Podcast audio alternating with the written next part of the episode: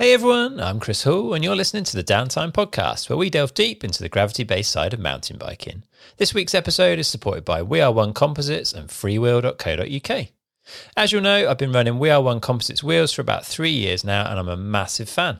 Dustin and his crew are doing the hard work out there in Kamloops in Canada to make sure that every single product that leaves their factory is top quality, and that work really shows. The finish of the wheels is incredible and is way beyond that of a lot of carbon wheels out there. The ride quality is incredible, striking a perfect balance between stiffness and compliance to ensure that they track well and hold a line, but don't ping off every root and rock. The result is a ride that is super accurate and inspires confidence. I'm currently using the Faction wheels on my 160mm travel bike, and they have been completely flawless. Are One have been so popular that the demand for their products is insane and their wheel building is totally slammed. That means we can't offer a discount on complete wheels this month, but We Are One really want to support our listeners, so they're offering 15% off if you're buying their Rimoni products until the end of April. So head to weareonecomposites.com now and use the code WeSupply2021. That's WeSupply, all one word, all lowercase, followed by the number 2021 over at weareonecomposites.com now. Freewheel.co.uk is a new cycling website that enables you to shop for a ton of your favourite cycling brands online, but with all sales supporting your chosen local bike shop, meaning that small businesses who, let's face it, need our support right now, get a percentage kickback from every sale. In an age where huge online retailers dominate the market, Freewheel is here to support over 400 local bike shops that make up the Freewheel Union. And I have to say, our local bike shops are super important parts of our riding communities. So you get the convenience of ordering online, but you still get to support your local bike shop. Head to freewheel.co.uk now and sign up to their mailing list to get a generous 15% off your first order. This is a UK only thing, I'm afraid, so apologies to my listeners elsewhere in the world. All the links you need are in the show notes for this episode on downtimepodcast.com. On Friday, I launched my spring summer 2021 range of merch, and it's now available over at downtimepodcast.com forward slash shop. As always, it's top quality, organic, made in a factory using renewable energy and delivered with no single use plastics. But this time we've got two brand new designs and also our first ever recycled t shirts. Head over now and check them out. All the proceeds go to helping improve the podcast. If you want to get the podcast as soon as every new episode drops, then make sure you're following the podcast on whatever platform you listen. There's probably a button there that says follow or subscribe, so please hit that now. It's free and it means you'll get every episode as soon as it's available. If you can't find the button, then you can head to downtimepodcast.com forward slash subscribe, where I've got links to all the major platforms to help you. It'd also be great if you can give me a follow on Instagram and Facebook, where I'm at Downtime Podcast. It's the best place to keep up to date with what's going on, and it's always great to chat with you in the comments there. All right, it's time for this week's episode. If you cut Craig Stickman Glasspool, then he'd bleed downhill racing. He's been there from the very start with an early race career inspired by none other than John Tomac. Through his time as a World Cup mechanic, journalist, photographer, and presenter, all the way to his role today as global brand director for Bike with Troy Lee Designs. We chat about his history with downhill racing and hear how things have changed over the years. How are brands thinking about marketing today? How is that impacting the races? And how have expectations changed? And what does that mean for the future of the sport? I found it really interesting chatting with someone who's been so deeply involved in the sport for so long, and I hope you enjoy it too. So, without further ado, here's Craig Stickman Glasspool. Craig Glasspool, also known as Stickman, welcome to the Downtime Podcast. How's things with you? I'm well. It's great to be here. I'm stoked to uh, avid listener of the show, so it's I'm glad to be here with you and appreciate your time. That's awesome. Yeah, it's always strange when I reach out to anyone in the mountain bike world who's like excited to come on the show because they're a fan. Like I never I never made the podcast for the industry or for the riders. I made it for fans like me. So yeah, yeah it's always cool when I hear that that you guys enjoy it as well. So that's awesome. Absolutely. Yeah. And I mean a huge roster of of uh, guests you've had when you know, I can't say I listen to every single episode because I am a podcast geek and listen to a lot of podcasts, and so I miss, you know, uh, miss a few episodes of all my favorites. And when I was going back, I was like, I was blown away at, at a the amount of uh, episodes I've missed of yours, and just like there, you have so many people on here now. That's awesome. Yeah, it's mad. That's, that's grown and, and blown up like that. So for sure. It was super hard initially. Like getting guests was the hardest bit, and that's definitely changed. So it's been, yeah, it's been really nice that people kind of want to come on or are almost excited to come on now. So yeah, yeah, absolutely. It's a big change. Yeah.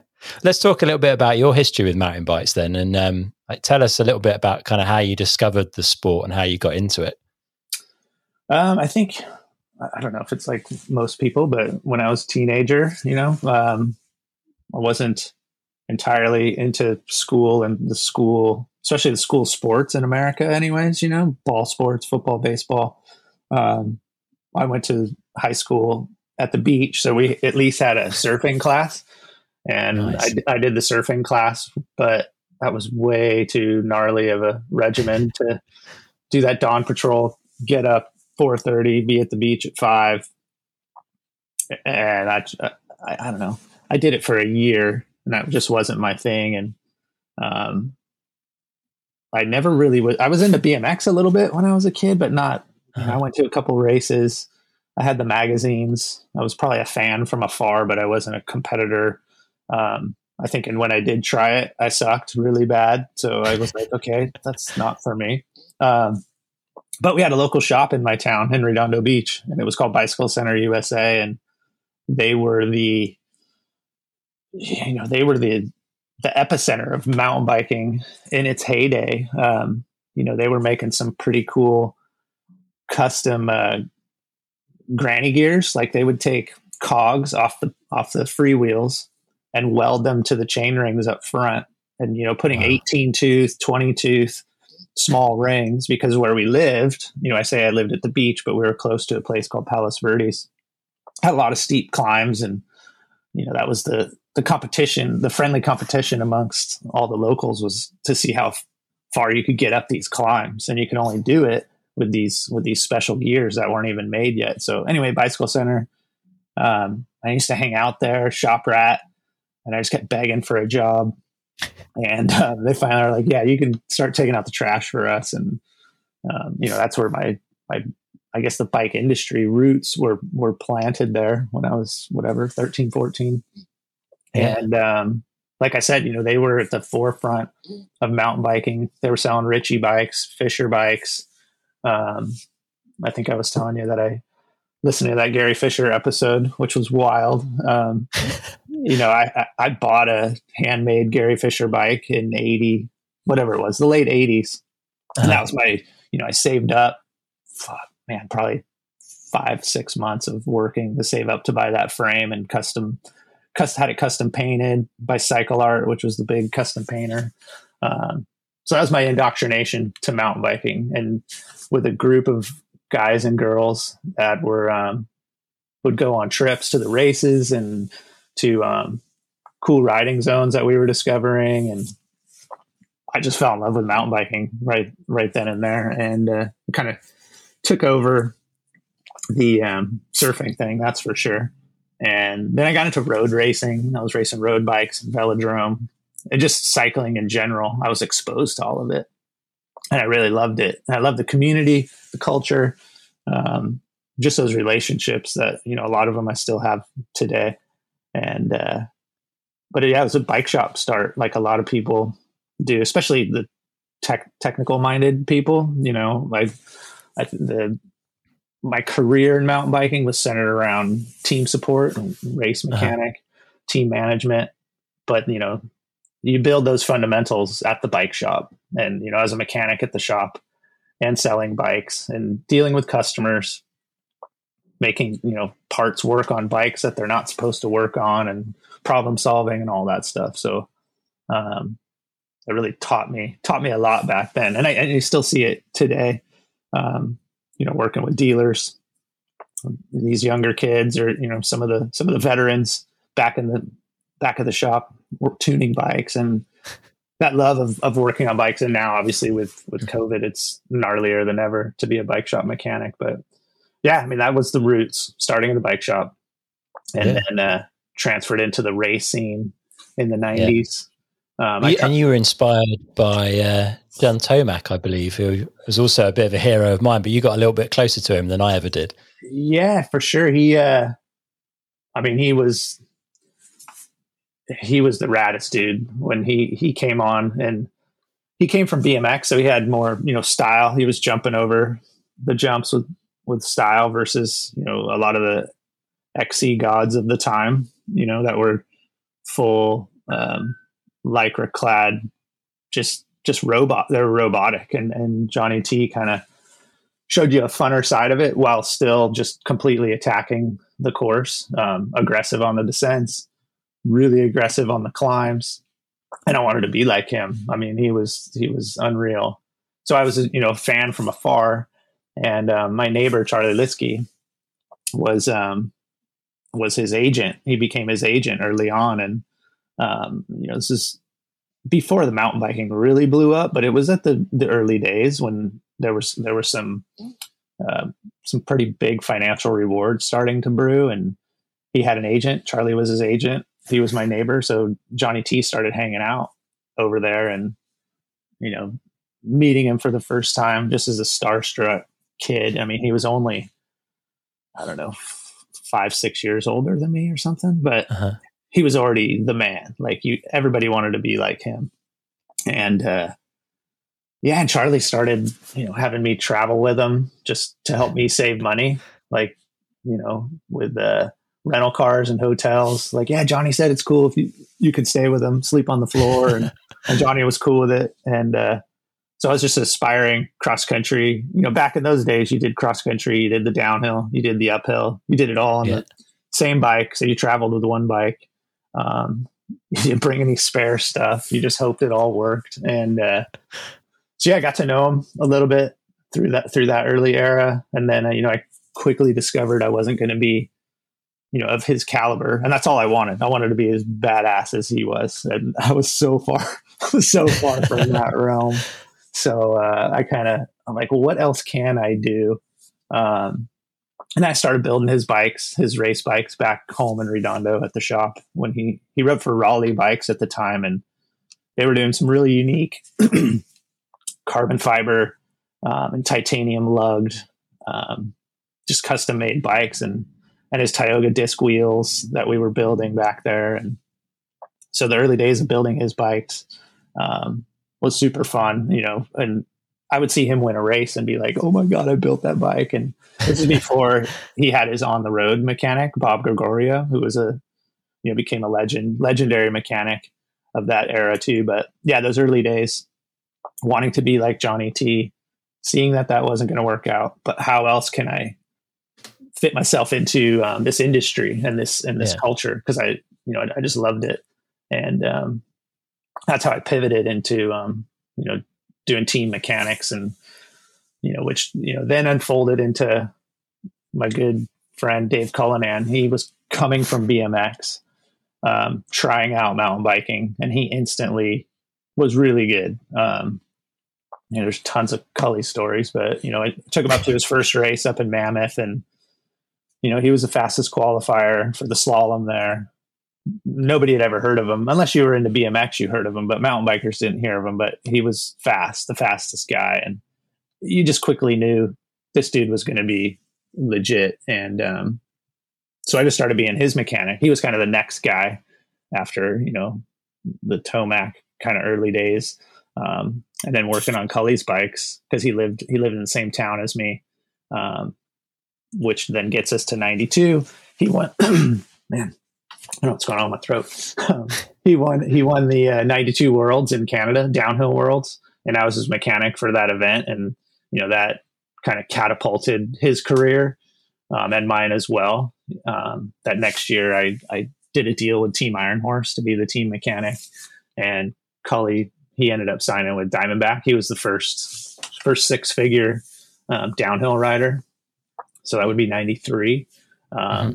But yeah, that was that was the moment. You know, the sport started taking off, and you know his career definitely took off. I got my first you know full time mechanic gig. Um, I think Iron Horse paid me thousand bucks a month, and I was like, I thought I was a rock star. I hit I hit the big time, and uh, you know, just traveling around on somebody else's dime all over the world at the time, which is mostly, you know, the Norba series back in that day, driving around the country at all the big Norba events. Um, and we did a couple European rounds, but not many yet. Still, the World Cup was still, you know, a faraway dream for a lot of the American teams, riders, and support people. Um, but we did a couple that year. Um, but things were just starting like that was the foundation of of things going big time for sure. Yeah, Like 92, yeah. 93 era. Was it was it Cully that jumped between the chairs on the chairlift in Bromont? Is that am I remembering that right? Yeah, there was a, if I recall, there was a bridge that went over the Alpine slide. That's what the bridge was for. And um, the chairlift that went over it, he, in his race run, it's funny that story, you know, was everybody talked about it in the, in the moment that was there, but we didn't have, you know, media that we have today Yeah. social websites, whatever. Um, so you had to be there to know about it. I think maybe one of the magazines covered it, but um, it kind of it kind of vanished for a bit. But it seems like every five or six years, this the legend of Cully jumping that um, that uh, that bridge comes up, and I think I think Mountain Bike Action or something just revisited that story. Okay. And, but yeah, you had to time it just right and it saved a bunch of time to jump. It was basically a big tabletop, and he's really the only guy in downhill. You know, people talk about these early free ride, um, you know, forefathers, whoever they are, whether it's a Richie Schley or Chandro. But before those guys, and there's tons of other guys that are known for that. But before that, I think Cully, with his style, his big jumps, um, the first to try stuff on bikes that were completely incapable of, of doing these things. He was doing them. And, um, you know, the first guy to do tricks on his downhill bike, which, you know, you'd look at his downhill bike today and be like, that's a cross country bike. That's not a downhill bike. But, you know, he was doing no footers and really before anybody else. So, like, I don't know. Sometimes I try to tell these new kids that, hey, there was this guy before so and so and so and so that was doing, you know, some pretty rad tricks and doing them with style. Not he wasn't sketchy. Like Yeah. he was the most stylish dude. But uh, so yeah, he jumped that jump, won the race, and that just things. People always say things change that day, but they they kind of did um, because the American bike brands globally too, but especially in America, we're seeing mountain biking was starting to be something that everybody wanted a piece of, especially mainstream corporate America. Uh, Uh-huh. we, we started getting corporate sponsors coming in, and it was, you know, I, I say the heyday, but I don't know if that's the right word, but mountain biking was the thing that everybody wanted a piece of, and downhill was the, as we all say, you know, the Formula One of mountain biking, and it's the most exciting part of it. Even back in that day with the dodgy equipment and stuff, it was still um, exciting to watch, and that Yeah. hasn't changed. I mean, it's definitely got more exciting, but um, yeah, it's been a, it's been a long, long road of downhilling. Yeah. What What do you think was driving that kind of perfect storm around that time then? Because there were so many like car brands. There's Volvo Cannondale stuff. You guys had a car sponsor, I think, then as well. Like, how, how was how was that happening? Because we seem to have gone away from that a bit over the last chunk of years. I, I, I, I try to overanalyze it, but I think it just comes down to simplicity, and that was it was something that mainstream America wanted a part of, and there wasn't, you know, there wasn't as many distractions as there are now, and those, those distractions can come by way of media or all the different sports you have available to you. Um, it was just something. I, I, I don't know. There was just an allure to it. Um, honestly, because what we all love about mountain biking, being outdoors and riding this vehicle anywhere you want on on on your own. Um, you know, it's, it's it's up to you to get you where you want to go. Um, what you can see on a mountain bike. Um, you know the terrain, the challenge, the victory of making it over a, a hill or an obstacle, whatever it is, all those things we love about mountain biking. I think this mainstream America was drawn to it. And especially here in SoCal, you know, we have a lot of these big corporations in Los Angeles and Orange County, uh, whether it be car companies or um, tool companies, DeWalt or Makita. You know, so many of them are down here in the what we call the LA basin And you know, I mentioned Big Bear earlier before, but Big Bear is our is our local Southern California resort, and mm-hmm.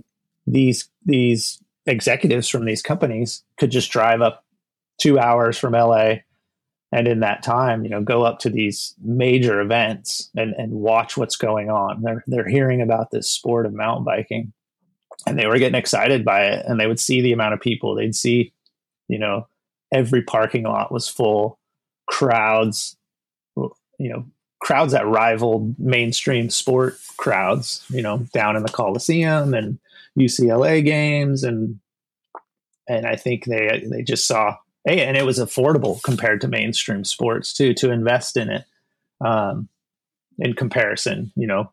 But they would bring these deals to us, and it would be, you know, a gold mine of of cash.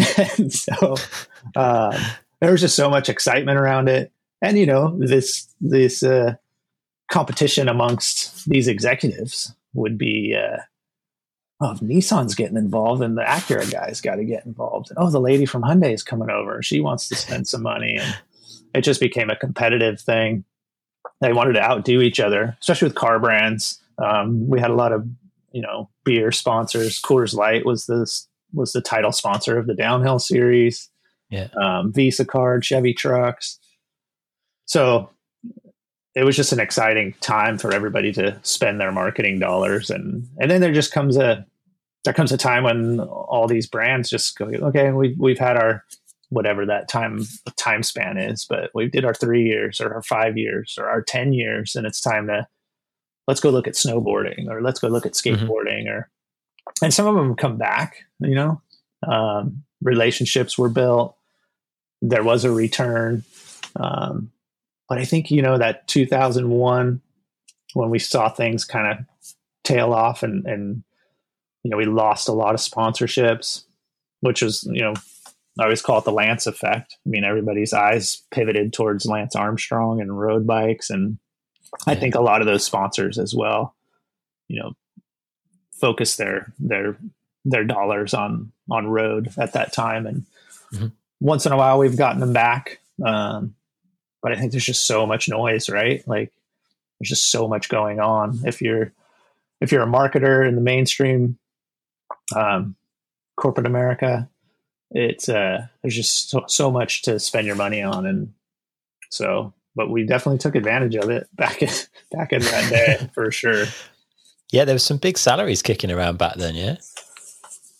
Yeah, I mean, I, I think your your top, especially with the guys. I think the top riders today, you know, it sounds like they're probably surpassing what the top guys back in the day, but I, I mean, knowing what you know, my wife Lee was making and her peers of the of the mid '90s era, mm-hmm. um, and these were man three, four, five hundred thousand dollar deals for the for the women for the top women, yeah, which were you know the they were in the top five of all downhillers getting paid, not just ma- male or female. Um, yeah. So I think the women back then were probably making, you know, more um, and, and deeper too. Like, you know, you could be a 15th place rider and I'm not going to say you were making a living, but you're probably getting your stuff paid for, maybe making some, some prize money. Mm-hmm. Um, it just seemed like it went a little deeper than it, than it I think it seems like it's it's getting a little bit better. Um, Do you think that's because the out of industry brands maybe have a little bit more uh, interest in investing in the women's side of things than some of the mountain bike brands? Like, why do you think there was a bit more interest then in the women's side of the sport, more investment in that side? Yeah, I don't. I mean, that's probably part of it. You know, the, those outside sponsorships. Um, saw saw the saw the value in investing in in in women's mountain biking mm-hmm. at that time, uh, and not to say they don't now. Um, I just don't know if if that amount of, of, those outside sponsorships have come in, and and you know the re, you know yeah. why why is that?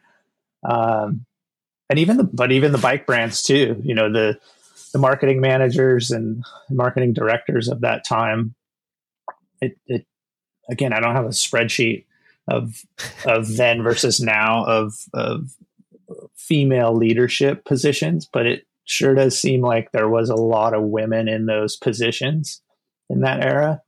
Uh-huh. Um, seemingly more than today, but again, that, that could be just anecdotal. But uh, but man, you know the the autograph lines for for the women riders seemed longer. Um, the exposure from the magazines, I don't know if I would say it was was greater, but I mean, I want to say it was at least equal, and somebody could probably challenge me on that. But it just seemed like a great time, and I, I feel like again, I live I live with somebody, my wife, for twenty eight years now. Um, so I've been pretty close to to seeing that side of it, and um, so I think I have a pretty good insight to it. It just seems like it's a, you know, there's a lot of there's a lot of things said today that um, I think it's just worth knowing for the new riders to know what it was like in the day in the 90s. Um, mm. And it was a seemingly pretty good place for women's mountain biking, especially downhill. Um, yeah. So if we can at least get back to that, you know, it just seems like it was a little more, there was a little more equality back then. And I definitely feel like the sport has gotten better over the last couple years. I think a lot of the, the women's downhillers have become more, um, uh, have a stronger voice and people are listening mm-hmm. to it. So that's all really good. And, um, but yeah, the mid 90s, man, like every team had at least one, you know, sometimes two females and, you know, powerful females. Um, that was just part of the roster you built. It, it was just, that's just what you did. Um, and, you know, there's been a lot of talk, you know, in the downhill circuit the last couple years about, you know, why some of these teams don't have any women or only have one yeah. woman. And so I don't know. I like that we're, we're at least talking about it and it's, sure. it's, it's a, we're not shoving it behind the under the rug kind of thing. So yeah, because we definitely yes. we had great moments back in the day. So let's at least you know get back to that. Yeah, yeah, it's interesting that as the budgets kind of got eroded as some of the investment went, it looks like the women's side of the sport suffered worse than the men's side and is, is taking longer to come back. But it, yeah, like you say, there's some positive signs, I guess, that there is more investment in current times in the women's side of the sport, but still a way to go. Yeah, I, I think there's progress is being made, but we're certainly nowhere near um, how it how it should be, and in, my opinion. So I think many others, but yeah, I think we're moving in the right direction, and these topics are coming up, and that's always good, you know. And even even in a, even in a you know where I work now, Troy Lee Designs, when when I got there. I've been there almost ten years now. When I got there ten years ago, there was a there was one woman on the roster, and you know the at a very very very low um, financial partnership, and mm-hmm. you know now you know our our I'd say about forty percent of our salaried roster is women. Um, you know, I there are some. You take like Elise Willoughby, who's our top BMX woman, mega badass. Um, I like to think she's probably the most well paid gear gear deal of men mm-hmm. and women. Um, okay, and it could always be more because she's freaking incredible. Um, and uh, so we have situations like that, and then um, we have a couple of our women mountain bikers that you know, I know that they're making more than kind of a of, of an equal tier male athlete just because they okay. they just have a you know more of a there's just more of a benefit for the brand, right? So we definitely have a lot of work to do, but we've been improving and all brands, maybe not all, but most have, have been doing a good job with, with building their rosters equally. And uh, it's just all good stuff that but again, definitely. definitely. none of us are done yet. Like, got to keep moving the needle and moving forward. Definitely can't rest on our pat ourselves on the back, and that's not what I'm doing right now. Like, well, we've really made some great improvement. Well, we have, but it's uh, there's still work to be done. Definitely, man. That's good to hear. You um back in the days you were kind of maybe ahead of the trend a little bit. You started a, a little website called sticksandstones.com, uh, which was, you know, a great resource for me and my mates over here in the UK to find out what was going on kind of behind the scenes, I guess, at the at the races, at the World Cups. Can you just, like, for people that aren't familiar with that or aren't old enough, just kind of explain what you set out to do with that? Well, I think it was late '90s when uh, you know the internet the internet had been around, um, but it was starting to become something where there was uh, I think VeloNews at the time, VeloNews.com started to have an online presence. There just wasn't a lot of online media. Um, yeah. And there certainly wasn't a more rough and rough and ready kind of gossip style news. Um, you got your race results, how that race run was for so and so and so and so, and but I was just always interested in in more of the behind the scenes stuff. Um, you know, why was Volvo Cannondale running? Um, you know, I forget at the time, but the whole thing when people would run tires that weren't their tire sponsor, um, and I felt like the the audience wanted to know these types of things. And maybe it's a bad example, but um, yeah, just all the gossip that goes into to a World Cup event, and so yeah, I just started up. You know, there wasn't WordPress at the time, but I just figured out how to code a HTML website and just started making this blog. And uh, you know, I think that's when I, I, got my first digital camera, so I was able to upload some photos on the fly. Um, it's a camera I bought at the Jap- Japanese World Cup in Arai.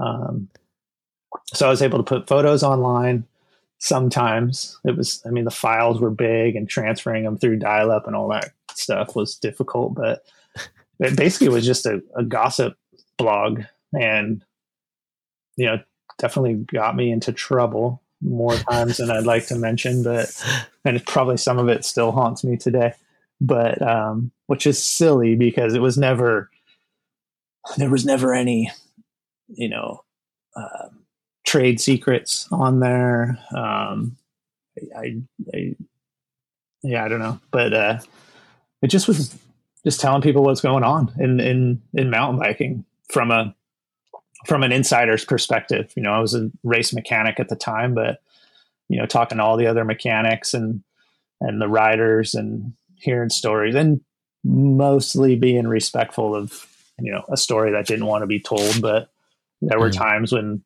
there were people that were really upset. Um, I don't know. There's a like Miles Rockwell. I remember one time in um, Vars, France World Cup. I I don't I don't even remember what I said. I think it was after he won he won the um, World Championships, and um, I, I just wrote something on there that pissed him off, and he was he was ready to beat me up in the pit, and uh, I think it was Rob Warner because he was his teammate at the time, and Rob was like telling him to calm down and trying to hold him back. Like, so there were some incidents like that a few times, not always, but I guess mostly there's a lot of good. I get a lot of good stories of like, man, that was my connection to the races back then. Yeah. So much, and so I'll have to take those those uh, good proclamations of it versus a couple the missteps that were made. Do you think we're missing some of that from the sport now? Like that, it, it brings a real personality, I guess, and a, and a, real interest. And there's a bit of like team rumors stuff flies around and what have you, but it's I don't. There's nothing that's quite doing what you did back then. Do you think there's still space for it? I, I think so. I mean, I would love to. Uh, again, you have to really scrape the scrape the bottom of social media to get any of those fun little tidbits, whether it's you know the squids on tour Instagram or team rumors, um, that poke fun at ourselves and the sport, you know, because at the end of the day, we're we're just racing bikes, um, and and and it's fun to be reminded to not take it too seriously. Sometimes there's a time to be serious, and then um, you know, and and win races and focus and train and all that stuff and testing. But it's also fun to have a little little poke of fun at yourself and, and your mates and all that. And I, I definitely think it's needed. But again, it goes back to there's just so much noise out there. Um, and would somebody take their time to um, put something like that together for you know because everything's about a return well can i make yeah. money off of it and you know i certainly wasn't mine was solely a I don't know if passion project is what we want to call it, but um, I just did it to just pass the time away. And you know, the feedback I was getting was from people that couldn't couldn't go to the races and got to learn a little insight um, that so and so's um, you know went through three frames that weekend. It's the stuff brands didn't want to hear, but um, I don't know. I definitely think there's a space for it. Just is anybody going to do it? But by the same token, you know, there's um, you know, a big mountain bike website, the biggest mountain bike website that has started to do a few stories that are, you know, what we call TMZ oriented gossip type stuff, and mm-hmm. you know, I feel like they get kind of slammed for it. Um, you know, like uh, like when they posted Rachel Atherton's pregnant, uh, yeah. a, a, month ago or two months ago, whatever it was.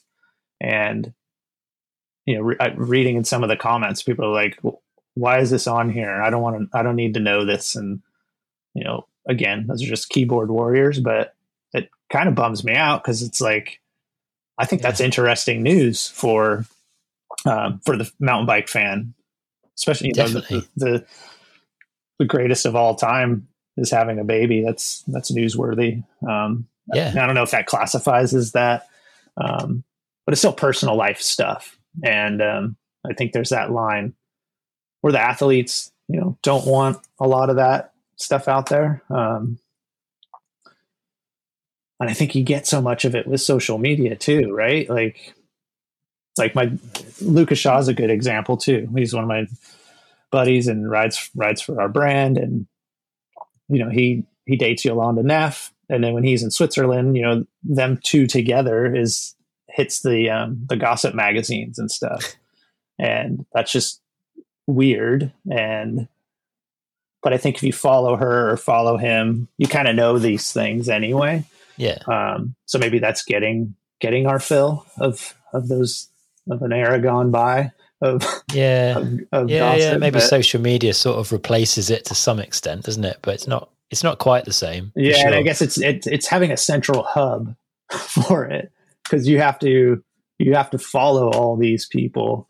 Um, I don't know, and if there was a place where, again, not that everything was gossip related back in the day, who's dating who and that kind of thing, which I did talk about some of that stuff, but yeah.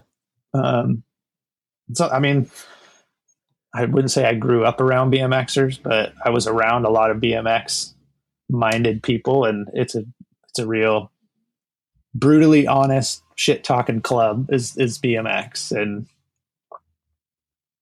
I I don't know just all the walls were down in that crew and I think I brought some of that to the Sticks and Stones website to just um, bust balls with everybody including yourself. And you know maybe it, it's probably not even you know we're we're becoming so politically correct these days too that maybe there's not a, a place for it. But i enjoy i enjoy reading that stuff. Some people don't. Um, i would love reading it if somebody did it. And i'm not going to do it because i get asked all the time. People like you need to bring it back. Like i've got I've got bills to pay now. I can't risk it. Did you ever wish you'd done it anonymously in the first place?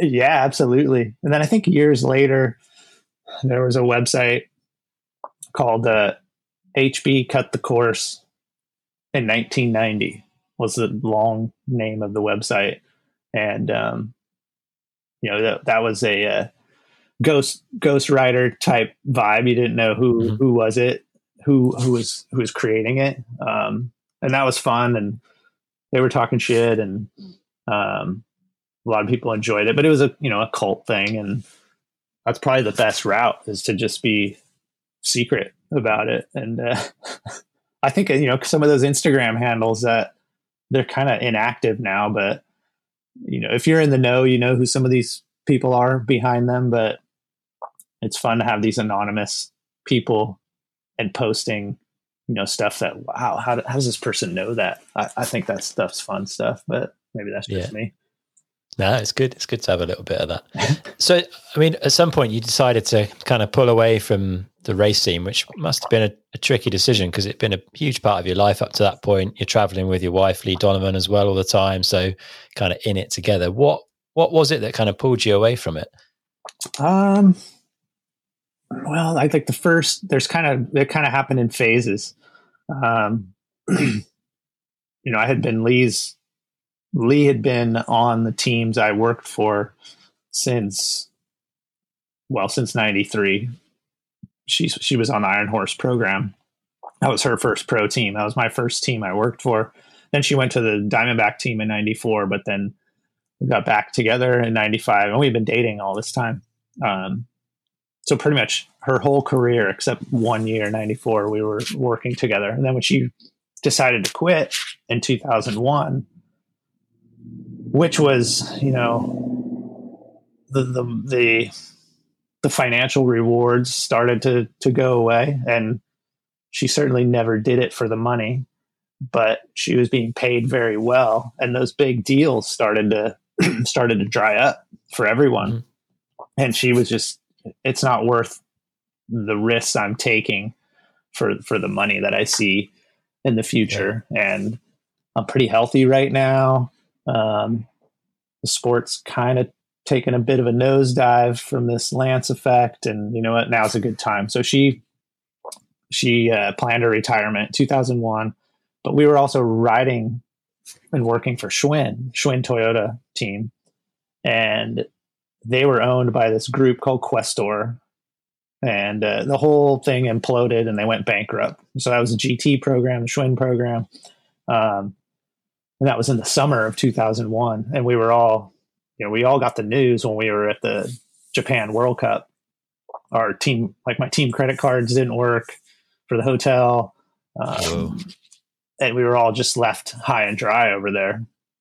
And we were reading news reports like in the newspaper you know iconic brand schwinn files for bankruptcy and gt bicycles so between our schwinn program and then the GT program, which was massive. You know, it was the GT powerhouse of that day. Mm-hmm. Um, we were all left, no no paychecks, credit cards weren't working, but we were all being told that we had to um, still promote the brands if we had any hopes of of getting any of the lost wages back. And again, whether it was a Lee or Steve Peat on GT, um, all these people were pretty well paid riders at the time. Yeah. You know, big six figure deals.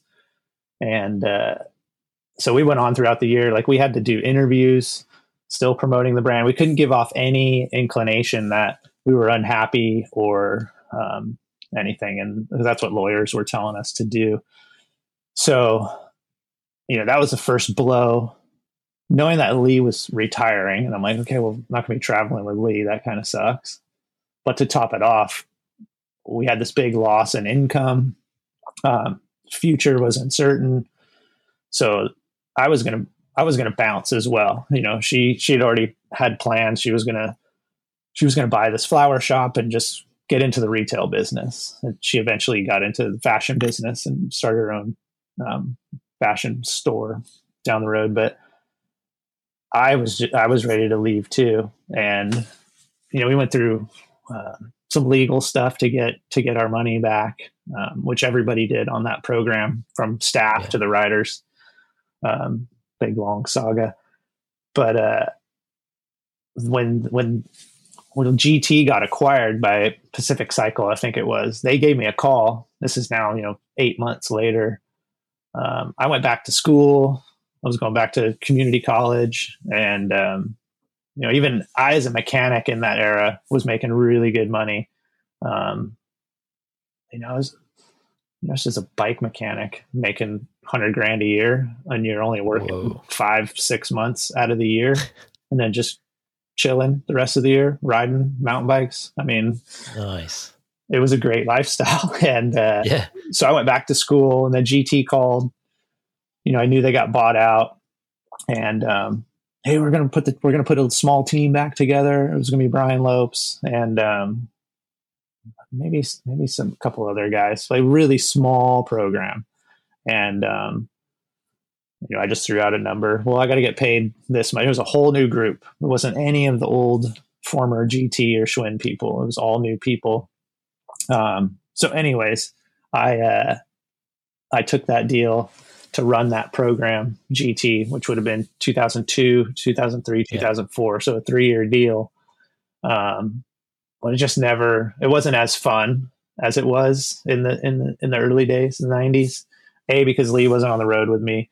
B, um, you know, the sport had taken a beating through these, um, you know, through bankruptcies, through corporate sponsors leaving the sport. Yeah. Um, I think we even lost some events. You know, we went from eight World Cups to six, and those kind of things. So it just, you know, the the the vacuum just sucked the not all the fun and excitement out of it, but it's some of it. And um, so, anyways, the 2004 Interbike is when I just went to my boss and I made a proposal to change my job description. Like it'll be a little more in house. Um, you know, get off the road kind of thing. And they weren't yeah. ready for it at this new GT. And GT was a struggle that whole time too. Like we couldn't get bikes made. You know, I was traveling around the country going to dealers and they got so burned by the bankruptcy that, you know, they had so much hate for anybody that pulled up in the GT truck and trailer It was like, get the F out of my store. You guys hosed me three years ago. And it's like, no, it wasn't wow. me. That was a whole nother but it didn't matter. Um, it was just a, it was a bad time to be part of that that program as they were trying to rebuild, and so um, yeah. And at that time, when I tried to change my job role, Lee had got pregnant, and um, that's when you know she had started her store, and her store was doing phenomenally well, really well. We were making good money, and she was just like, "You should just stay, stay, be stay at home dad." And so that's what I did. I completely, you know, quit the whole bike industry. Um, I didn't go to any races. We had our daughter Grace in 2005, and um, yeah, I was just full time stay at home dad for probably for three years. I was dabbling in some. I, I did all kinds of. I, I, tried to get into photography. Um, I was always calling Sven Martin up and asking him to show me how to how the, how these cameras work. And i was just another another idiot calling sven like how do you do this? It looks easy.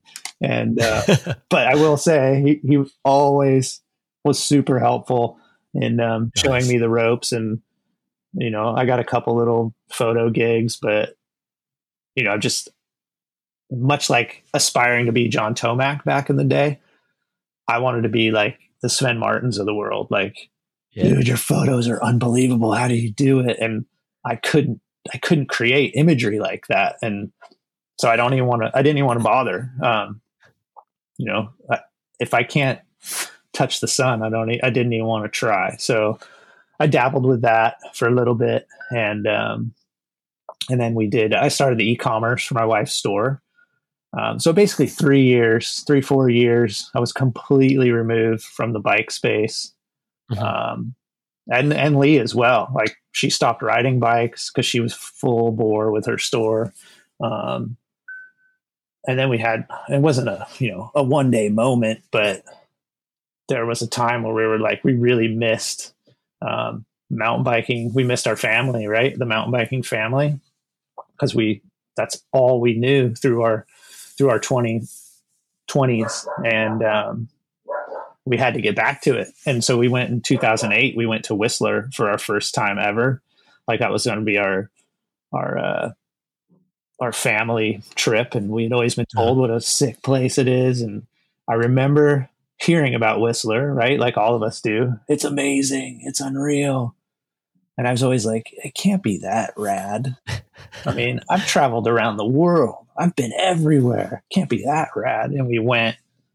And long story short, we've been outside of 2020 COVID year. We've been to Whistler every summer for all of August. So for 15 years or whatever. That's our. So it is that good. Yeah, that's our family vacation, and not just Yeah. the riding there, but the town and um, you know the lakes and hikes and all the fun activities and stuff. So, anyways, we got kind of re reacquainted with mountain biking through that Whistler trip.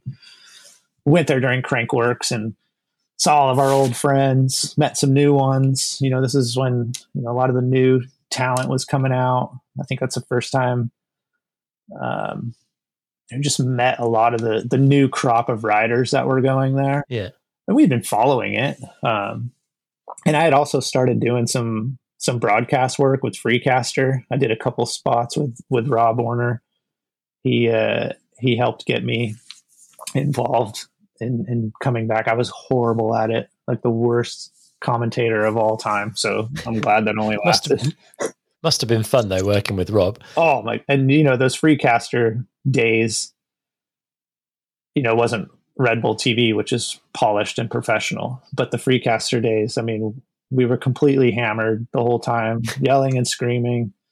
It was a gong show, and it showed. Um, and It was uh, pretty loose back then, wasn't oh, it? For sure. so loose, but really fun. Um, and yeah, I, I, I honestly I can't even listen back to the. I, I did three World Cups, two or three World Cups, and they're just painful for me to listen to. But um, so I just What's kept, it like sharing a hotel room with him? yeah, that's that's a whole nother uh, that's a whole nother podcast. Uh, but yeah, I, I would I would you know dip my feet in and out through you know a, a Whistler or some of these Freecaster events, and that's when you know I, I missed a I missed a big part of of of being in the in the bike industry again, and um, and that brings me back to you know so I started working for Intense Cycles as their marketing Yeah. director. Um, that was like my my dive back into the industry, and which wasn't which was a pretty easy transition because um, Jeff and Jen, the owners of Intense, we were Mhm. partners with them in um, in the Lee and Jen store, Tangerine, that they own. So, longtime friends with Jeff and Jen. Um, Jen and Lee ran that store. That was their store, and then you know Jeff and I, as the husbands, we did. You know, Jeff did all the build outs, um, all the construction, all the carpentry work. I did all the IT tech, um, the e-commerce. Um, so the four of us, you know, it was a kind of a family-run business, and so we had that relationship there. And you know, getting back into the bike industry was through Jeff at Intense, and I'll forever always be thankful to Jeff for for that opportunity. But even back in the '90s, you know, he made our race bikes when we were at Mongoose.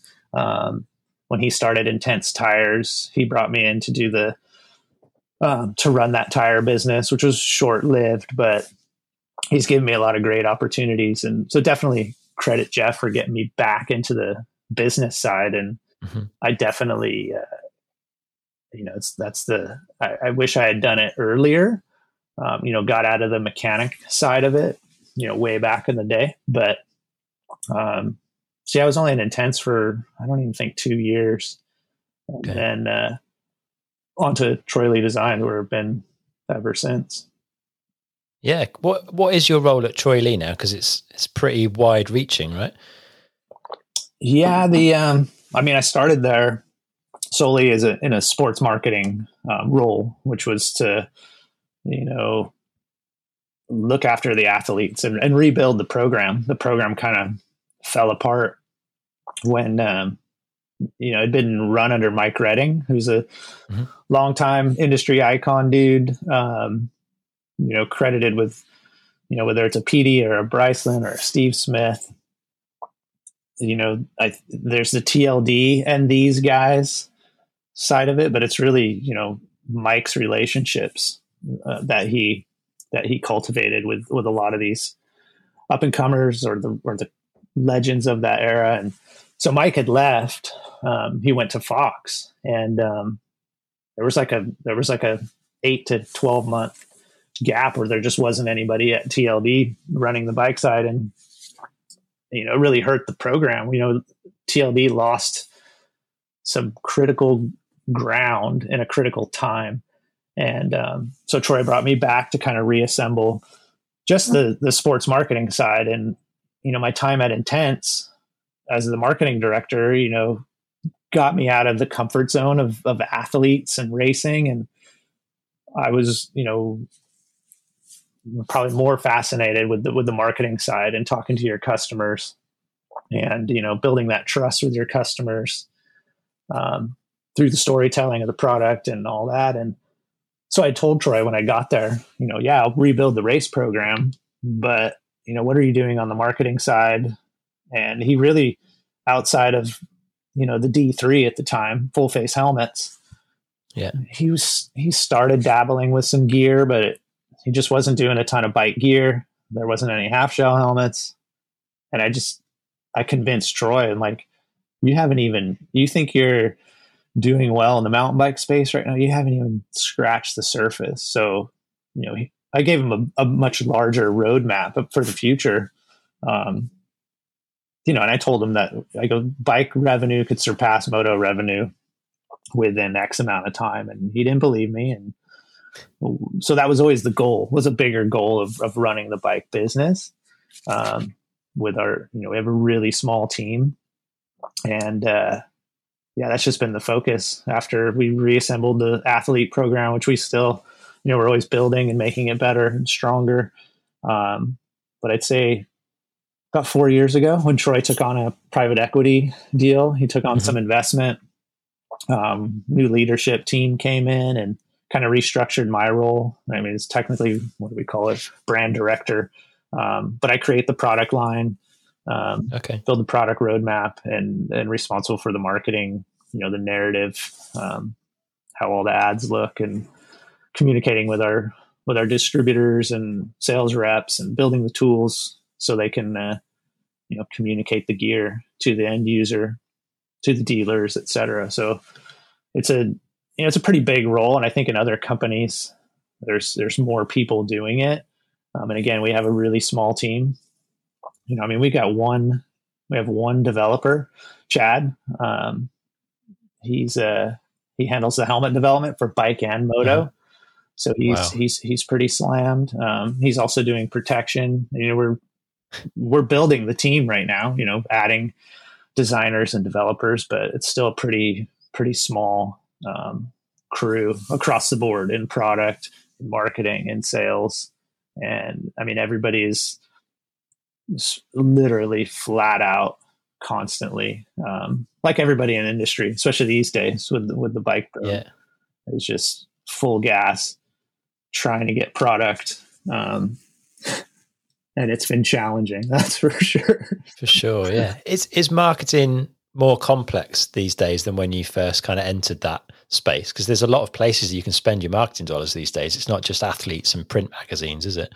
Uh, absolutely, yeah. And uh, you know, it takes it, uh, you really got to analyze what the return is and what and, and know what you're looking for as a brand you know where you're trying to uplift your message your image in what areas?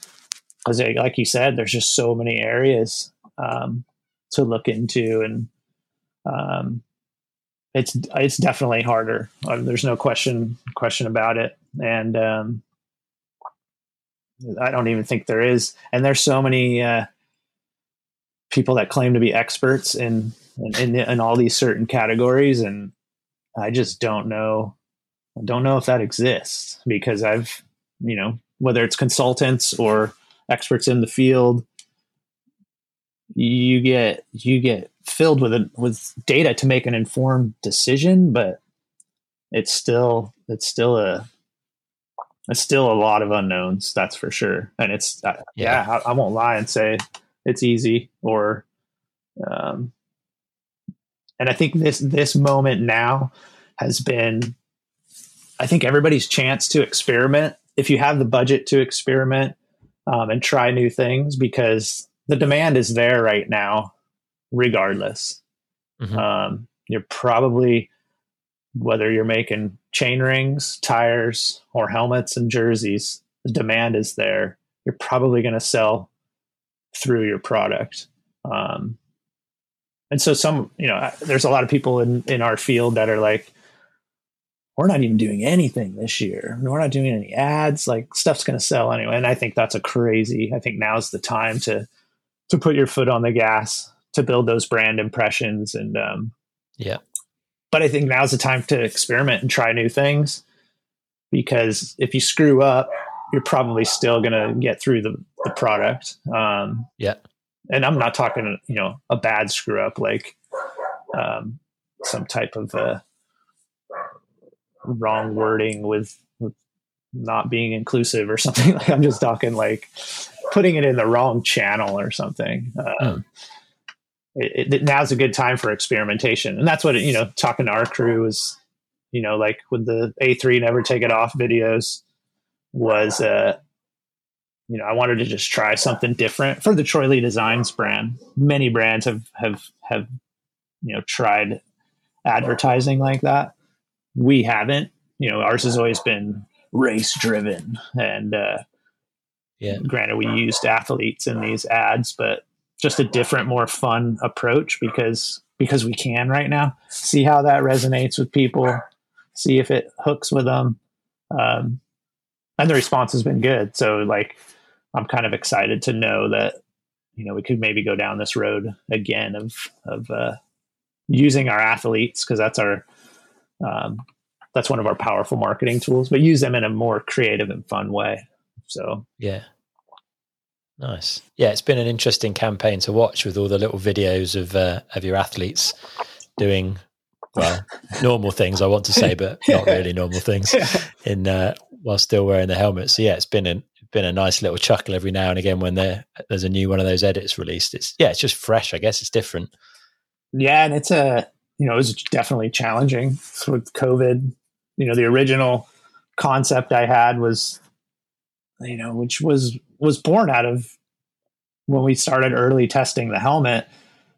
Uh, It's going to sound super cheesy, but people were getting in their cars after riding and forgetting to take the helmet off, and those kind of scenarios, and that just you know I was like, man, why don't we just that's the marketing message. Is it's so comfortable you'll never take it off? And so the bigger campaign idea when i reached out to cut media which you know again like the tomac analogy the sven analogy working with cut media and clay you know i've always wanted to work with clay porter and he did our d4 video last year but i've always wanted to work with cut media. I love their work um, Yeah. I know Stu a little bit from the race days, and um, so reaching out to them and and I mean that whole project with all of the hurdles and struggles with COVID and travel, they just made everything so unbelievably easy and fun. You know, everything was about um, you know the funner side of of why we do this stuff, and uh,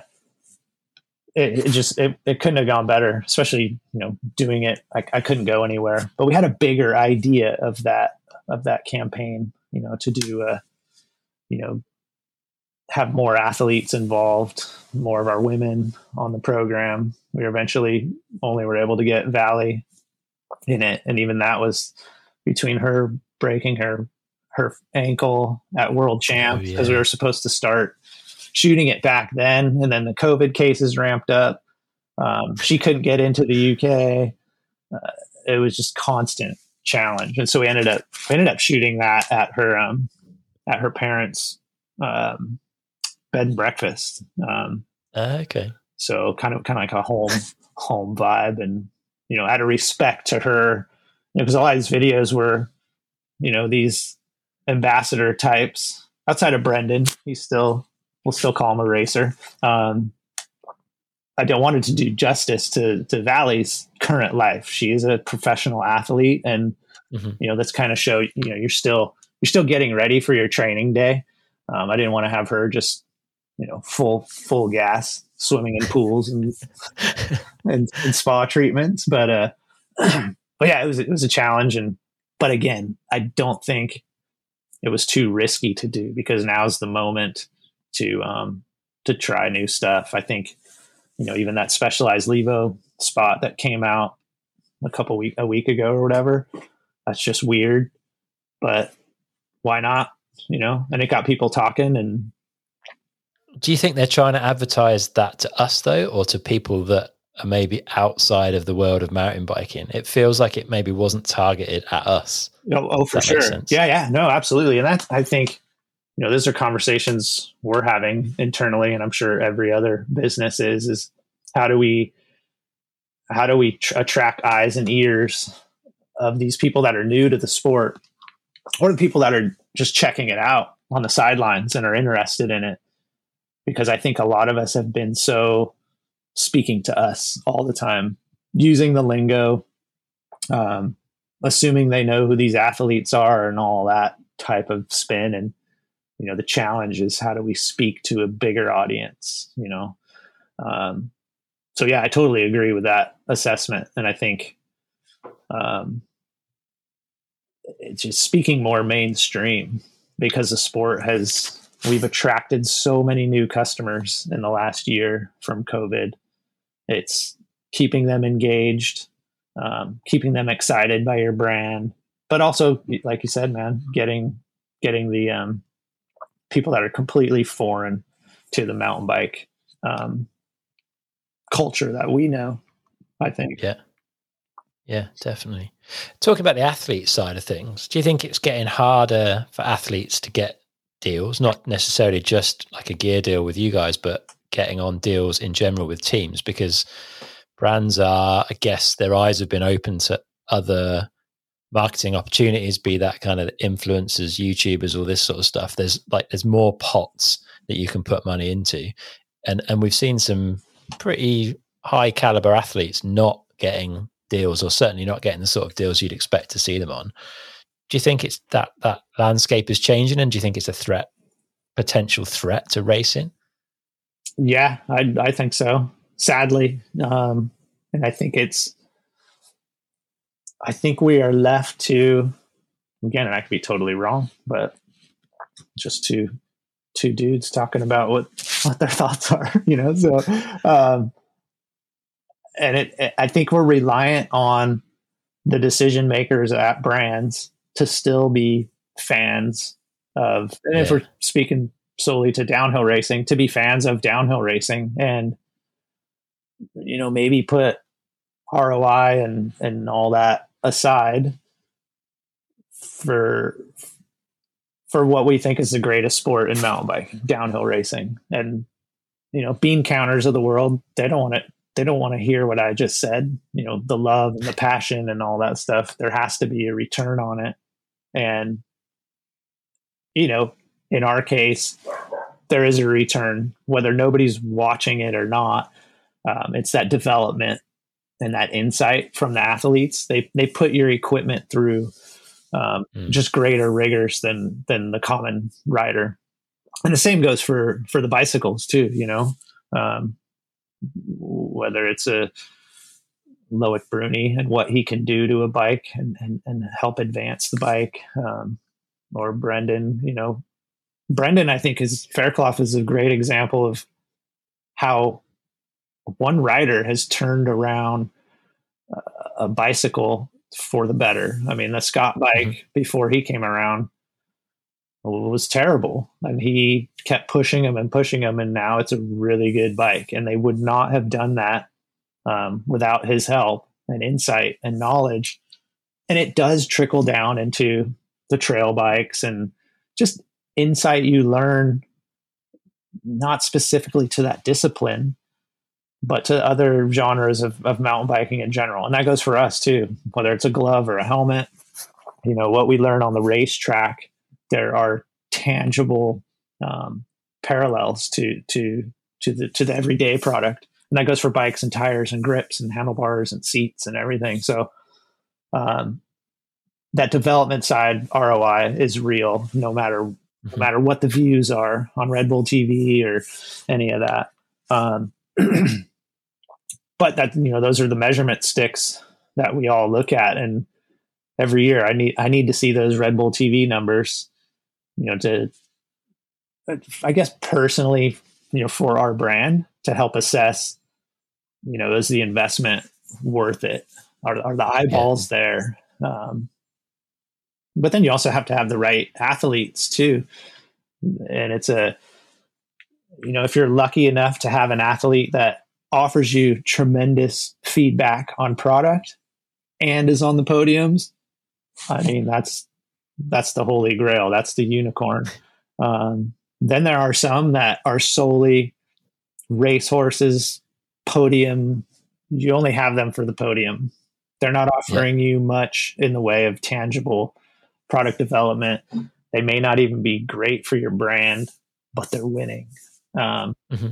There's that too. But if you can get both, that's what we're all. That's what we all strive for. But back to your original question, I mean, absolutely. There's a, you know, dep- every brand's different on what they're looking for in an athlete. Um, and people that run teams have a, I think, a different perspective from what the brands are looking for. Um, and we're kind of unique too, where you know the bulk of our, you know, we do have you know some full on programs that we work with, like the Dorval team, where we sponsor them for helmets and protection, and but then we have these, you know, um, and the RockShox program that we're, we're the entire team sponsor head to toe. Um, but then singular riders like a Lucas Shaw, Brendan Fairclough, who are on teams but wear our gear.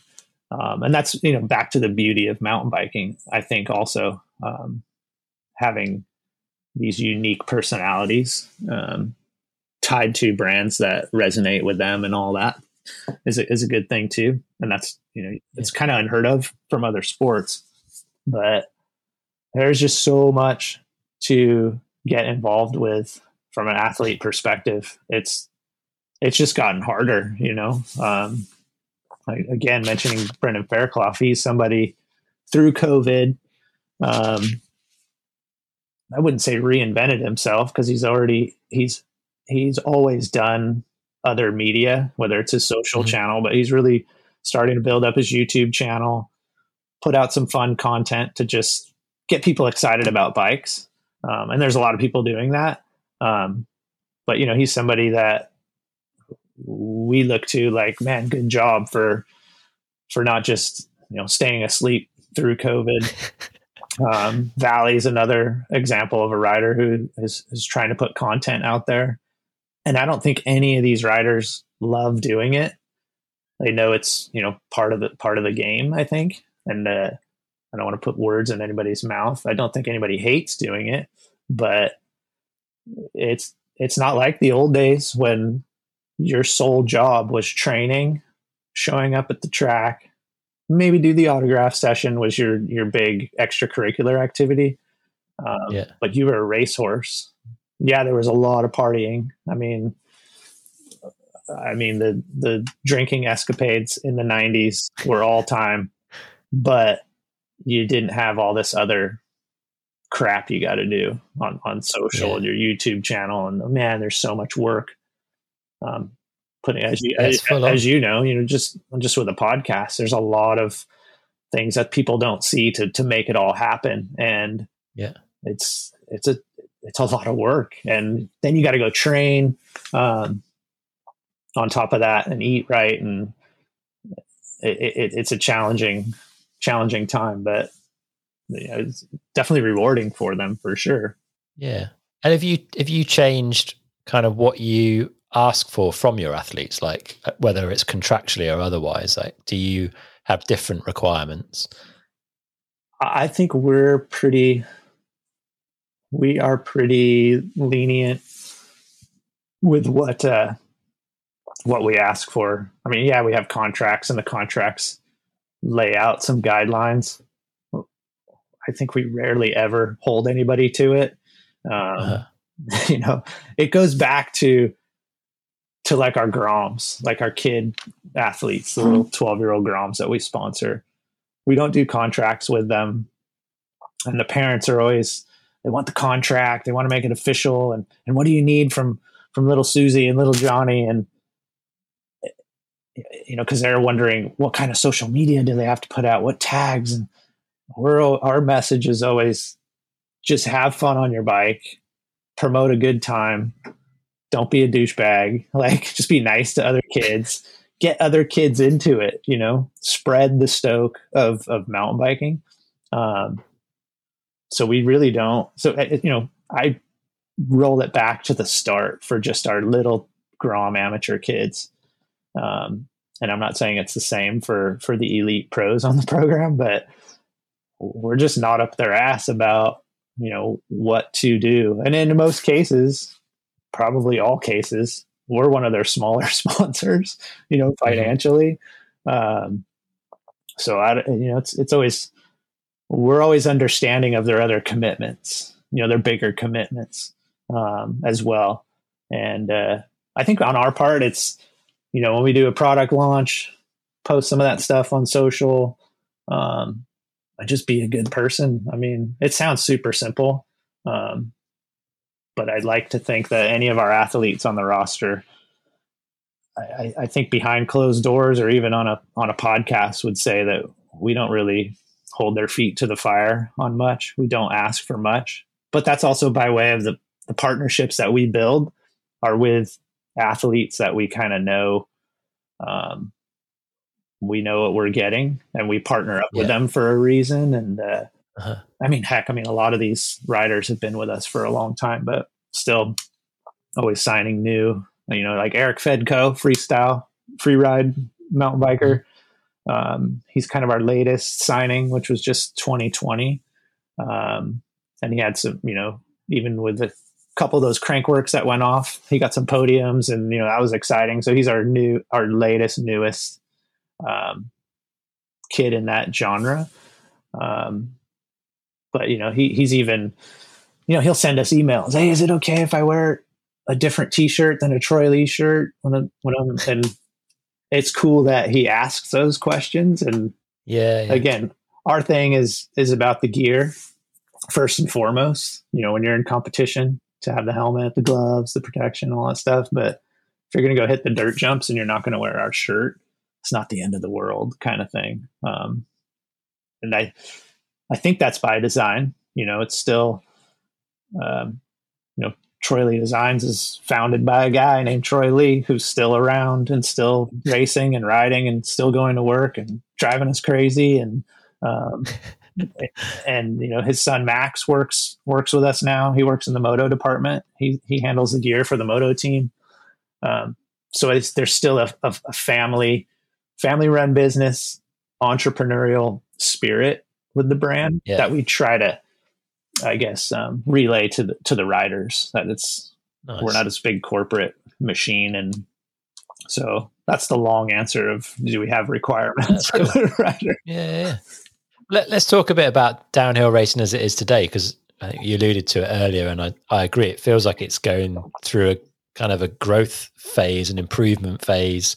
Like things feel like they're going in a really positive direction with it, right? The coverage is really good. We've got a really, really strong field in both the men's and the women's side of the sport.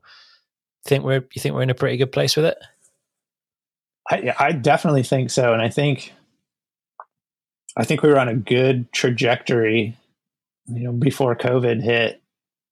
And it just, there's times I feel like, oh, it's so frustrating because we were, we had great momentum, especially coming off of that final round snowshoe 2019.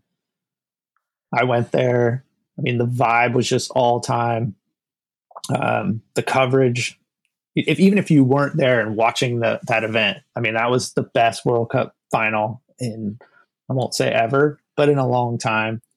And so we all left. We all left there like, oh man, 2020 is to be the one. And then 2020 happened. And it just took the wind out of the sails of, of, of the World Cup. Um, yeah. For the, for the brands, but I mean, cares about the brands really? It's, it's these athletes that built their life around this sport and they had to reinvent themselves and all that stuff we all know about. Um, and then we eventually had this, you know, shorter World Cup, and it was still exciting and cool, but it just feels like it was lacking the impact. I, I think World Championships was had that energy. Like, mm-hmm. oh my God, this is amazing. By way of the weather that was going on and some of those dramatic moments. Vali breaking her ankle the morning of the race as the fastest qualifier in her first year pro. Like, so many unbelievable moments were happening. So I think Worlds was great. Um, that that helped me as a fan, just speaking from a fan's perspective, like, okay, yeah. there we go. That's some of that where we left off from snowshoe, like just drama. This is why we love this sport. And um, and we got some of that in the World Cup, but you know that format. Um, and I didn't go to any of those events, but you know, not having the fans at those events, which is part of the magic of of mm-hmm. the sport. You know, I think I saw Gee Atherton post you know, his I don't know if disappointment is the word, but it seemed like he was bummed that they're not going to have spectators at Fort William, and I think he he asked his his his readers, you know, what do you think? And I think it's a bummer. That's the magic of yeah, probably of more than any of the World Cups. I mean, the Fort William crowd for what they go through to get there. It's a long haul. Um, and be there. Yeah, and be there. I mean, it's one of my favorite World Cups to go to, and to not have the fans there is is a, is a blow. Yeah. Um, I was talking about it with my wife Lee the other day, and man, that's such a bummer. They should just postpone it until they can have fans. And you know, she she always has the other perspective for me, which is great. But she always kind of cracked and crumbled from the fans. You know, having the the big crowds was was a lot for her to to digest. Um, and some athletes feed on it, and that's their fuel. And then there's some that it just it just creates too many nerves and would just prefer to get in their zone of their race run and and do their thing on the track without the yeah. the the fans. So that you know that was interesting, and I kind of remember her being like that back in the day. Like the bigger the crowds, the more nervous she would get, and if she, there are those that can channel that nervous energy into superior performance and those that would crack and sometimes she would crack and sometimes she wouldn't. But so that was another perspective because i just saw that as such a downfall bummer like to not have fans at fort yeah. william. And she's like well i think the riders would like it. And i'm like mm, yeah maybe. Um, interesting. so i mean i just feel like we were on this great upswing and covid took the wind out of the sails. And then even 21 here with Maribor being postponed. Sounds like Fort William maybe touch and go. Um, it just it sucks in general, of course, right? Yeah. But it does suck for the sport because I feel like it's we don't have we don't have time to to lose the momentum because I'm just never I guess I'm never confident that the industry itself will continue to support it. I think uh-huh. I think the bean counters of the bike industry will just go, you know what? We sell 80 downhill bikes a year. Why are we spending a million dollars on this program? Same goes for us. Yeah. I mean, our D4 helmet, our flagship full face helmet, it's that D series helmet that put us on the map. You know, we don't sell a lot of them. I mean, we sell way more of our trail helmets by revenue and certainly by quantity. Um, but we do it because you know we we placed a, a, flag in the ground two decades ago that we were the leader in that space, and we always have to be the leader in that space and make the most bitch and full face helmet that protects you, that looks rad, and all that. But we don't sell a lot of them. Um, and much like a carbon downhill frame, I mean, to make the molds for a carbon helmet and the development and the testing, it's expensive. So, but we do it because we love it. And um, I know it's a lot harder on the bike side to make downhill bikes and develop them and test them and send the team on the road and all that stuff. And you just hope that, uh, you just hope that that carries on. That's, that's what we're, we're left to. And I guess it's you know similar to Formula One is it's next level spending, and they have people that their job is to bring in revenue to fund the program. Yeah. and we struggle with that. You know, it's always the bike brands that are spending the money. Um, so we need some. We need if there's any Formula One investment type people, we need help getting getting these teams funded so we can keep going. Definitely, definitely. Well, we've seen a bit more kind of external funding coming in. It was good to see Mercedes Benz come back to the World Cup. Um, and at least we got some racing last year. I don't think it gathered the momentum of a full season, but what we did have was good, and it was it was pretty good to see Mr. Minnaar take another win, wasn't it? Oh, it's incredible. Yeah, um, yeah. I think that Mercedes deal again, may it, it, uh, like I was talking about earlier, maybe it helps um, percolate some ideas with other um, non-endemic brands to get mm-hmm. involved with the sport. And if man, we can't get involved with sponsoring the series, what if we? What if we're the title sponsor of one of these programs? Um, that's the the dream and the goal. Um, but yeah, there. I mean, the racing was exciting. We, you know, fans like yourself and everybody out there, we tuned in, we watched those. We we did our usual. You know, for us here in America, it's getting up at four fifteen in the morning and watching the first yeah. runs, and you just that was exciting. It just it happened in such a small window of time, and it was over so quick. Yeah. You're like, oh, I want it to go on forever. um, but uh, and then to yeah, Greg to. I, I think what was interesting about that tight four pack of racing was was to see the variety of, of speed and the variety of speed at the same venue. Um, yeah. And, you know, and a, and a cool new twist to racing. And yeah, I mean, as a fan, you watch somebody like Greg do what he does because he is a master tactician. He knows all the elements of putting a race run together, and he may not be whatever you want to throw out there, may not be the fittest, the whateverest on the circuit, but he knows the recipe for the whole day, right? From getting up in the morning and all the, you know, back to experience. Um, experience pays for him. And so, you know, that's like Aaron Gwin, for example, and seeing him struggle the last couple seasons. And some would, you know, his results, some may say, wow, that's struggling, some top tens and blah, blah, blah. But, you know, we're coming off of watching what he used to do, which is just yeah. mind blowing victories. And the look in his eye,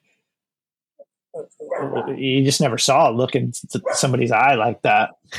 Um, the attack on the course, and um, you know, you hear people talking about, you know, is he ever going to be back? Is he ever going to be back? Well, uh, yeah, it, he ha- he of course has the ability.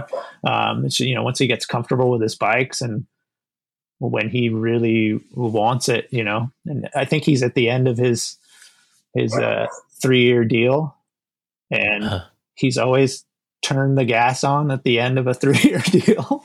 so yeah, yeah. Um, I don't know. I think those glimmers of brilliance through a Greg Minnaar because the sport downhill racing is way too friggin' gnarly for somebody of his age to be still be doing what he's doing. Um, it's it, it's incredible, and I mean, Peaty Peaty kind of did it before him. I think those guys.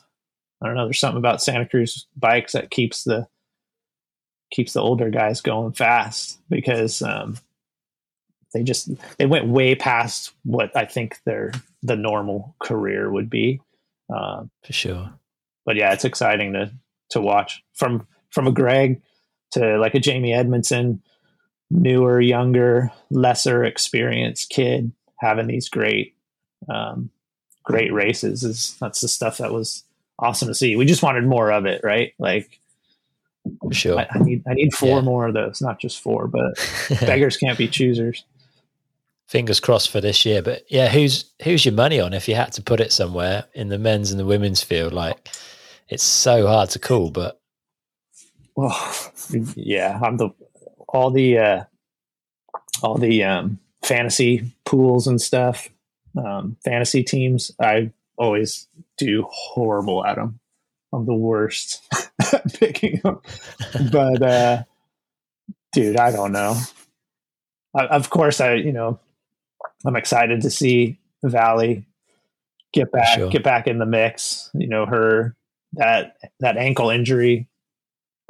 It's taken her, I think, longer than she thought to get to get back to you know full dexterity with it and strength and you know where she was when she got hurt was just you know the best she was riding from yeah. skill wise speed wise trying gnarly stuff like that jump um, and i think that set her back further than she thought um, but man is she working hard to get back um, I think with Rachel being out for this, you know, this season is is uh, it, you know, the women's racing is just has become so competitive. I, I don't. I think it always has been, but I, I think you're just reminded by the close battles in the last two or three years, and yeah. um, you know, to to back when Tahnée was getting finding the the winning recipe for her because we you know as long as she had been around like uh, we sponsored when i was at intense we sponsored her when she was 12 year old little uh i forget the bike park she was riding at in europe but we were making her custom blue intense bikes back in the day and you know she was one of those upcoming phenoms and then a couple years ago when she started finding that recipe um you know, she's another one gets hurt, center back a little bit, but she's back. So, I mean, the women's field exciting, and then on the men's side, it's just, I mean, it's the usual suspects. I, I don't know if there's, um, I don't know if there's any, uh, I can't even think of any of the newbies that could, you know, squeak into the podium. It always takes me like that first race to get reacquainted with everything, right? Like, yeah. I just remember where everybody that's the perils of being a downhill fan is there's such massive gaps between, between the races. sure. We kind of like I need a refresher course and like uh, and so it's up to going back to you know looking at the World Cup finals video or something to kind of like oh yeah that dude got eighth. He could be a threat kind of stuff. And I've been you know I'm removed from you know on the sports marketing side. We we uh we're reliant on the teams we work with to pick the riders. That's their job. Um mm-hmm. and then all of our contracts were um were already dialed so i didn't have to like do my homework and and uh, dig around like usual so but yeah just excited for it that's what uh yeah i don't know what i would do without downhill racing. I mean, I would have to put it into something, some other. I don't watch MotoGP, but I'd probably have to start watching that to get my fill of gnarly, gnarly uh, two wheel action. Nice one. Well, we're getting uh, we're getting close to the end of our time. We've got our final four questions that you'll probably be familiar with if you've listened to a few of these, but we'll hit those up. The first one if our listeners had 150 pounds, which is about 200 US dollars at the moment, to improve their performance on a bike, what would you recommend they go and spend it on? Oh man.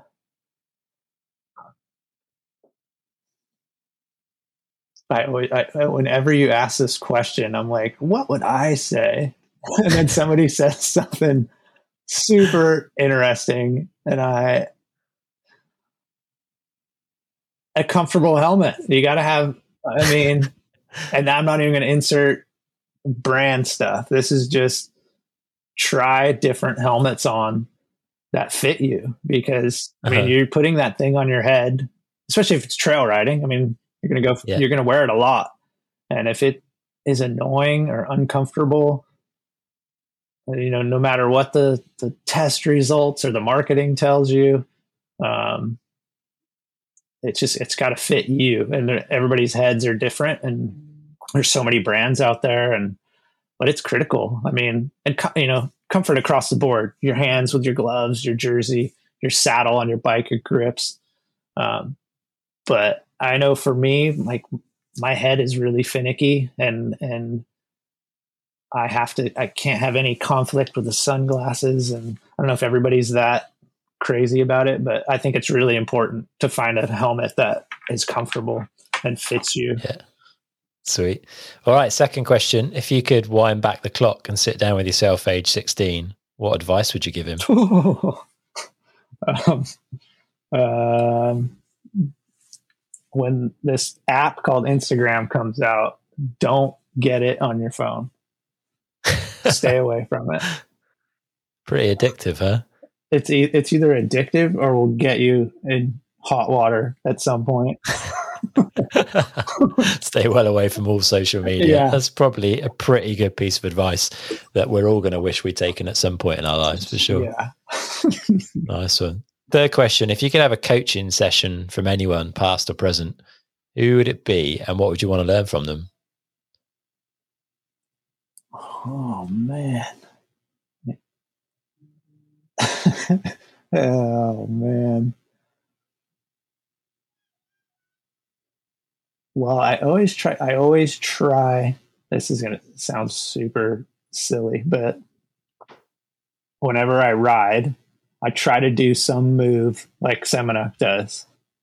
And I'm old, has been, never was mountain biker, but I try in some capacity, some sort of a nose bonk, drift my rear wheel the way he does, nice. move my body the certain way he does.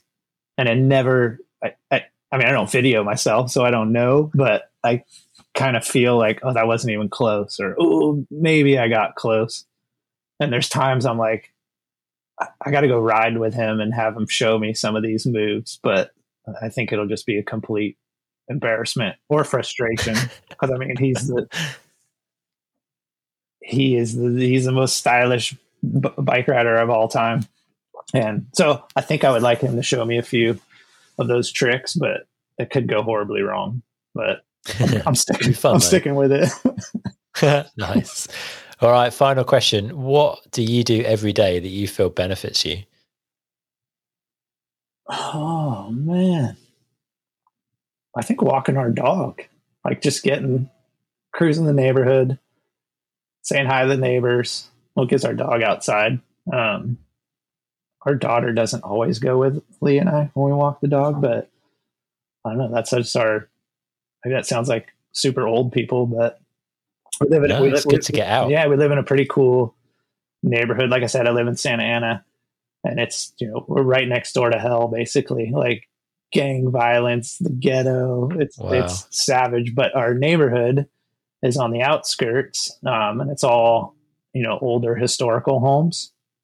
There's a lot of pride in the in the in the people's homes in the neighborhood, and it's not your typical, I think, what people think of the California cookie cutter neighborhood with track homes mm-hmm. where everybody pulls their car into the garage and shuts the garage, and that's that. Our neighborhood's really different. And so getting out every day helps us from a mental space of being happy with our home because yeah. You know, we want to move a lot because we don't love it here. Um, it being mountain bike minded and seeing all these videos of these amazing places and having traveled to these amazing places, we want to live there in that culture. And I think mm-hmm. that just that simple walking the dog every day helps remind us like, okay, maybe the trails aren't sick. Yeah, maybe there's a shooting eight blocks away, but our neighborhood is pretty sweet. Um, and nice. the neighbors, you know, the people, just a variety of people friendly outside, watering their lawn, waving, have a chat um, that's just that's a good reminder of you know what it's it's pretty good here. So that's nice. something we got to we got to do every day. Sweet. That's a nice place to end it, man. It's been super interesting chatting, hearing some of your thoughts on where we're at as a bike industry and where downhill racing's at, and yeah, picking your brains on a few things. So thanks, thanks for your time, man. It's been really cool. Where can people find out a bit more about you or about Troy Lee Designs if they if they want to? Um, TroyLeeDesigns.com is uh, our main brand website. We just launched in the EU. Um, so we have a TroyLeeDesigns.eu. And then uh, myself is I, I think I'm the real stick man on Instagram. And I don't have a private account, even though I should. because I'm always getting told I'm you know too outspoken there. You need to you need to tone it down, but it is what it is. I am who I am. Yeah. So. Keep it real. Yeah. I'll put uh, I'll put some links in the show notes. So people can find all that stuff. Sweet. But yeah, thanks for your time. I've, I've really enjoyed it, and uh, yeah, hopefully we get to meet in person at some point when all this is blown over, and maybe share some beers and watch some racing. Absolutely, yeah. And I just got to say that, like I told you before, wasn't blowing smoke up your butt, but the show is. I love having it in our in our bike community. Um, all the different voices you you've had on here. It's really great to to make these digital connections and hear these stories from the variety of people you do. And I, man, I know it's got to be a lot of work. So I guess on behalf of all mountain bike fans, it's a big thanks for, for what you do. And like I said, being on the show was like super cool because I am such a fan. So anyways, really appreciate it. Thank you, man. That means a lot. Yeah, it is a lot of work, but it's well worth it. I get I get a lot of great feedback and just yeah, hearing people get excited about riding as a result of listening. That's enough for me. So Sick. yeah, it's all good. Right on, man. Nice one. Cool. Have a good rest of the day. And yeah, thanks for your time. Cheers. You too. All right, that's it for this episode with Craig. I really hope you've enjoyed listening. Thanks to freewheel.co.uk for supporting this episode. If you want the convenience of shopping online, but you still want to support your local bike shops, then Freewheel is the place to do it. You can get 15% off your first order by heading to freewheel.co.uk now and signing up to their mailing list. This is a UK only thing, I'm afraid, so apologies to my listeners elsewhere in the world. Also, thanks to We Are One Composites. If you're looking for top quality carbon wheels, then We Are One is the place to go. As a downtime listener, you can get 15% off rim only products until the end of April using the code WeSupply2021 at the checkout on weareonecomposites.com. That's We Supply, all one word, all lowercase, followed by the number 2021. All the links you need are in the show notes for this episode over on downtimepodcast.com. If you fancy representing the show, then you can get your hands on our brand new Spring Summer 2021 merch by heading over to downtimepodcast.com forward slash shop, with all the proceeds going to help improve the show. Please keep on spreading the word about the podcast. Tell your rider mates and share the episodes on your social media. It makes a massive difference and it really helps me keep this thing going. If you've got a couple of minutes, then a review on iTunes is super helpful too. Okay, there's going to be another awesome episode coming up really soon, but until then, get out and ride.